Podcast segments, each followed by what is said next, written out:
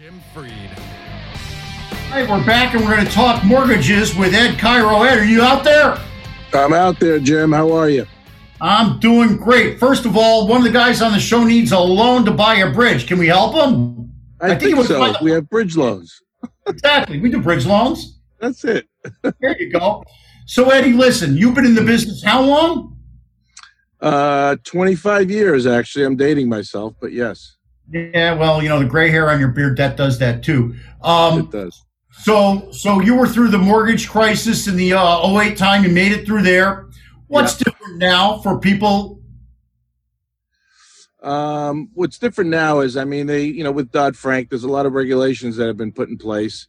And, you know, the appraisals, which HVCC changed the landscape on the appraisal side.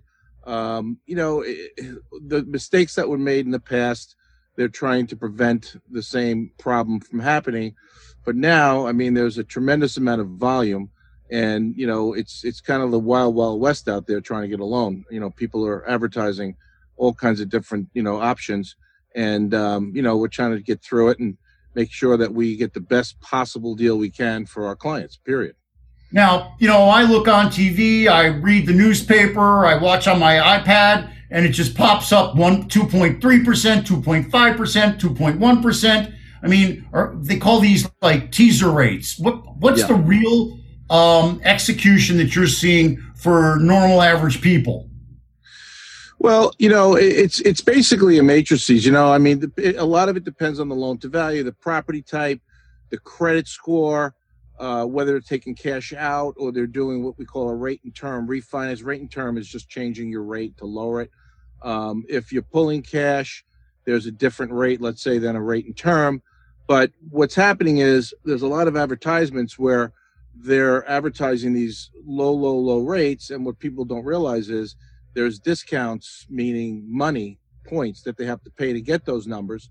But on an average, I mean, a 30-year fixed conventional loan is in the low threes, you know, to three. Even jumbos are down that low. The jumbo market was basically silenced for a long time during COVID, and now they're actually coming back with a lot of pretty interesting products that we can work with. And the jumbo prices are very, very competitive right now. Now, the break point for jumbo versus regular loans is $500,000 more or less down here in Southeast. Yeah, 510, 400. Yep. Okay. And we also do combinations. Excuse me, Drew. We also do combinations where, you know, if somebody has, let's say, a $600,000 loan that they want, and they want to be in the conventional market, which they could because the pricing would be a little better, we can do, like, let's say, a first and an equity line to follow. So a 510 and a $90,000 equity line, possibly something to that effect.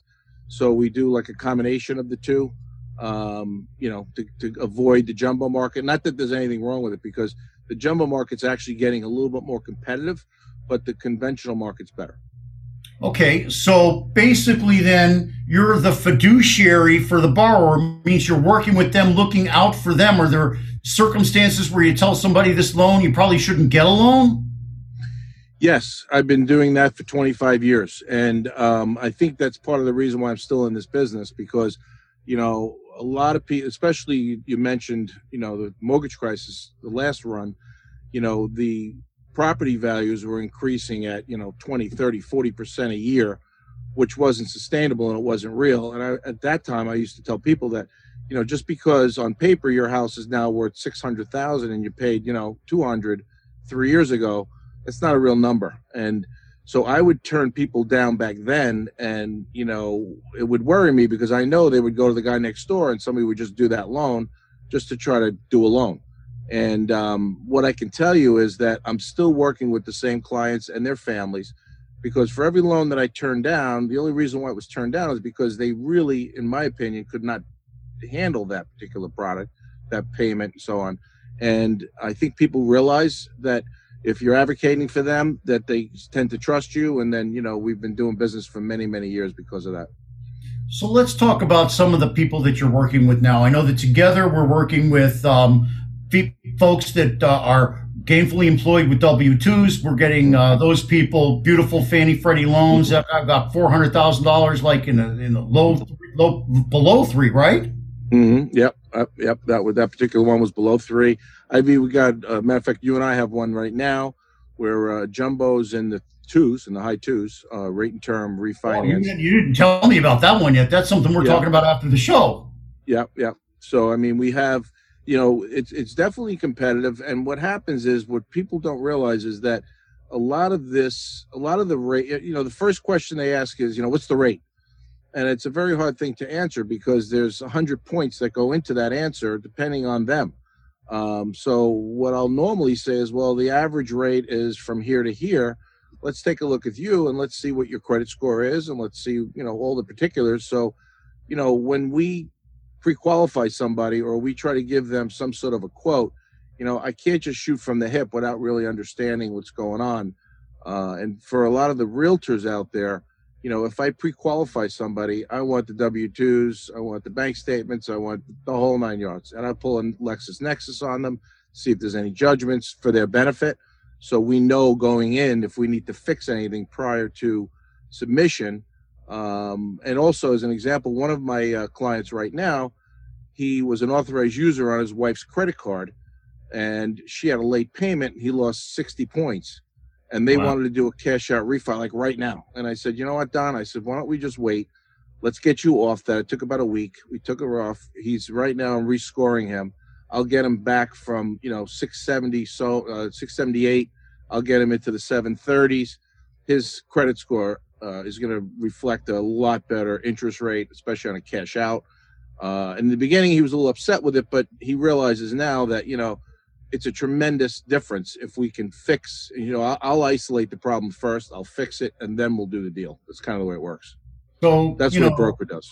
I was going to say, why does somebody need a broker? And I think you just learned it. It's not just throwing stuff up against the wall. It's getting the right program. It's getting the right interest rate.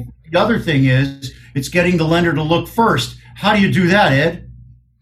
Well, I mean, what I do is, and I say myself, I have a team, obviously, and our team, what we'll do is when we start dealing with this client, you know, I'm going to basically ask the questions that I need to know so I have a preliminary understanding of their financial situation. And then I'll look at all the documents from the tax returns to the W-2s to the whole 9 yards. And basically, before my loan ever gets submitted to a lender, it's been underwritten by me. And so not only is it underwritten by me, so I know exactly what they're going to want. I don't give a lender anything extra unless it's needed. So I'm very careful what we submit to them. And on the other hand, I make it very easy for the lender because we're already pointing out, as an example, the guy put a $5,000 deposit on his house on the contract. You know, we're circling on the bank statement for the lender. We're showing where it is. We're showing them where it came from. When I figure out what a self-employed borrower, as an example, when I figure out what their income is, I'll do a letter of explanation to the underwriter and say that, oh, you know, there's a W-2 for this much money and he's got Schedule C income and this is what he did and this is why. So I walk them through how I come up with the income. So I kind of do their job for them. And if they agree with me, it runs very smooth and there's no questions at that point. Ed, you know, it sounds like a tremendous circumstance. I'm doing a lot of softballing on the questions because I already know all this. It's one of the reasons I searched you out. You know, my friends depend on me to do the due diligence for them. They don't have time. So now I'm helping all my friends get mortgages. Here's a guy calling right now for one. Calling right now. Hold on a second. Hey, I'm on the show. Let me call you right back. Is that okay? Okay. Guest from 2 weeks ago for the record. There you go. So, yeah, those are the guys that are going to get us more mortgages, like we said. So, Ed, I want to thank you so much for coming on. We're going to have you profiled more because I think it's important to get out there and get some video clips on how we do this. And I got a great suggestion from Tommy Z that we should do a deal live on the radio. You're so right, Tommy Z. Definitely. Tommy, I've got to have you as my sidekick on these shows. The blue glasses, nothing else, make it happen. So, Ed, I want to thank you so much. Say hey to the Mortgage Brothers. I'll talk to you after the show. We've got to do those 3 loans, and it sounds like one of them came out pretty good. Yeah, absolutely, Jim. Nice talking to you. Thanks for having me, and good luck to everybody out there, and stay safe. Yeah, thank you for having us, Ed. Thank you for processing our loans and for helping all my friends get the best mortgages they can. Ed Cairo with American Home Finance Group up there in Palm Beach County? Delray Beach. Delray Beach. Shows you how much I know. I've only lived here for 45 years. All right, Reagan, take it away. We've got Tommy. He's been hanging on, but he's got the best stories. We're going to talk to Tommy about some. Now you're going to say they're bad stories, Tommy? We'll talk about what the weather's like in San Francisco right now. That alone would be interesting enough. Back with more great information after this. Thanks to Ed and Nick for being on in the first half of the show. Reagan, it's yours.